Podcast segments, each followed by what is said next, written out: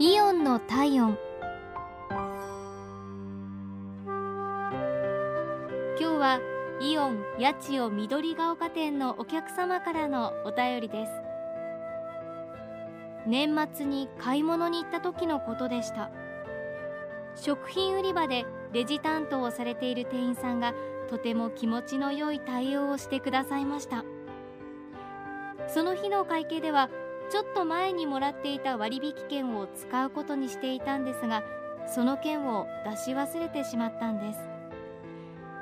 買い物かごから袋に入れて帰る時に気づいたので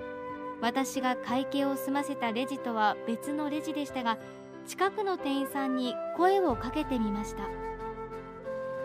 年の瀬で忙しい日の時間も22時くらいで店員さんも疲れている頃だったと思いますが